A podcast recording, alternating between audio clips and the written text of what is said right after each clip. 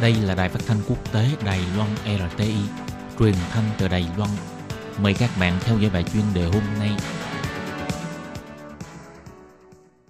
Thúy Anh xin kính chào quý vị và các bạn. Chào mừng các bạn đến với bài chuyên đề ngày hôm nay. Chuyên đề hôm nay có chủ đề là Hội nghị thượng đỉnh đổ vỡ, cái được và cái mất của Mỹ và Triều Tiên. Và sau đây mời các bạn cùng lắng nghe nội dung chi tiết.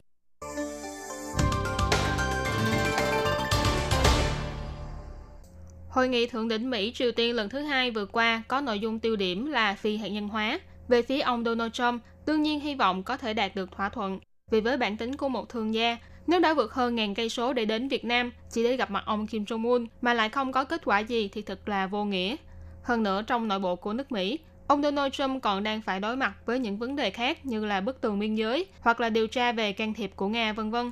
Nếu như có thể đạt được thỏa thuận với ông Kim Jong Un thì cũng phần nào đó có thể kéo lại danh tiếng của mình trên chính trường của Mỹ. Hơn nữa, ông Donald Trump vẫn luôn tính toán muốn mượn thành quả phi hạt nhân hóa ở bán đảo Triều Tiên để mang về cho mình một giải Nobel vì hòa bình. Còn về phía lãnh đạo Triều Tiên Kim Jong-un, trong hơn một năm trở lại đây, ông đã rất cố gắng bày tỏ thiện chí, cho ngừng các hoạt động thử nghiệm vũ khí hạt nhân. Sau lần đầu hội mặt với ông Trump, Triều Tiên cũng đã cho phá hủy bãi thử hạt nhân và hứa hẹn sẽ cho phá hủy các thiết bị làm giàu plutonium và uranium ở Yongbyon. Ngoài ra, Triều Tiên cũng đã cố gắng trong việc cải thiện quan hệ với Hàn Quốc, đồng ý tham gia hai hội nghị thượng đỉnh liên triều. Những động thái này đều cho thấy ông Kim Jong-un đang rất nỗ lực để nâng cao danh tiếng và chứng hưng nền kinh tế nước nhà. Nhưng những việc làm này đều chứng minh rằng trừng phạt cấm vận là phương pháp hiệu quả nhất trong việc ép buộc Triều Tiên phải xóa bỏ hạt nhân toàn diện. Trước hội nghị thượng đỉnh, ông Donald Trump đã nhiều lần nhắc đến Triều Tiên là một quốc gia có tiềm năng trở thành cường quốc kinh tế, dùng ngôn ngữ kinh tế để dẫn dụ Triều Tiên cam kết phải phi hạt nhân hóa. Tại hội nghị thượng đỉnh, ông Trump cũng đã chỉ ra, theo điều tra của Mỹ, Mỹ đã biết ngoài khu Yongbyon, Triều Tiên vẫn còn một số thiết bị làm giàu plutonium và uranium khác. Vì vậy, chỉ khi Triều Tiên minh bạch hóa toàn bộ danh sách thiết bị, đầu đạn, vũ khí đầu đạn hạt nhân, đồng thời xác thực thực hiện việc phi hạt nhân hóa, thì Mỹ mới nới lỏng trừng phạt đối với Triều Tiên. Được biết, những lời này của ông Trump đã khiến cho ông Kim Jong-un không khỏi kinh ngạc. Theo một tác giả chuyên mục tại tờ New York Times, ông Nicholas Kristof đã tán dương việc làm của ông Trump thay để cho hội nghị thượng đỉnh đổ vỡ, còn hơn là ký một hiệp định không ra gì với ông Kim Jong-un. Đây là một hành động đúng đắn. Thế nhưng cây bút này cũng chê trách Tổng thống Mỹ rằng sự việc lần này chứng tỏ hội nghị thượng đỉnh lần trước với lãnh đạo Triều Tiên chỉ là một vố lừa mà ông Trump đã mắc phải.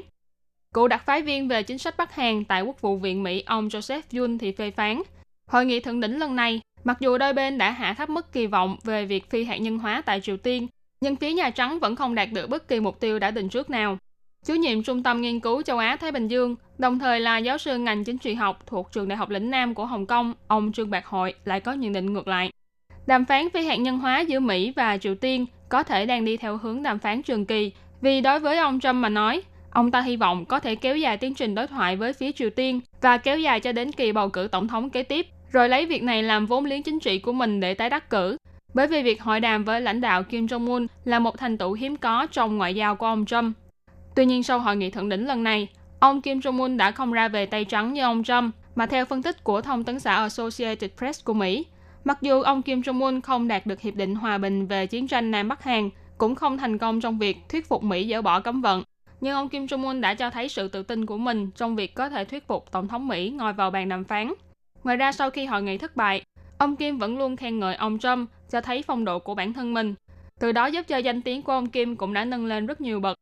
Hồi đầu năm nay, trong bài phát biểu nhân dịp năm mới của mình, ông Kim Jong-un đã từng đưa ra lời cảnh báo với Mỹ rằng nếu Mỹ tiếp tục không dừng lại những hành động trừng phạt đối với Triều Tiên, thì nước này có thể sẽ đưa ra đối sách khác nhằm bảo vệ lợi ích và chủ quyền của quốc gia Triều Tiên. Vì vậy, hội nghị lần này không đạt được mục tiêu xóa bỏ cấm vận, không biết ông Kim có những đối sách gì không, cho nên việc này vẫn còn phải quan sát thêm. Ngoài ra một quan sát rất thú vị khác về hội nghị là sau khi kết thúc hội nghị một cách chống vánh vì không đạt được thỏa thuận, ông Trump đã gấp rút bay về Mỹ mà không ở lại Việt Nam thêm một giây phút nào. Ngoài lý do thất bại trong việc đàm phán, được biết trong thời gian diễn ra hội nghị thượng đỉnh, cựu luật sư cá nhân của ông Donald Trump đã khai chứng trước Ủy ban Giám sát và Cải cách Hạ viện Hoa Kỳ tố cáo những tin bê bối về ông Donald Trump và dùng những từ ngữ như kẻ phân biệt chủng tộc và đồ lừa đảo để lên án tổng thống Mỹ. Những việc làm này có phải đã khiến cho ông Trump tức giận và tức tốc bay về Mỹ ngay sau hội nghị hay không thì đây là một việc còn cần phải quan sát và tìm hiểu thêm. Vừa rồi là bài chuyên đề ngày hôm nay do Thúy Anh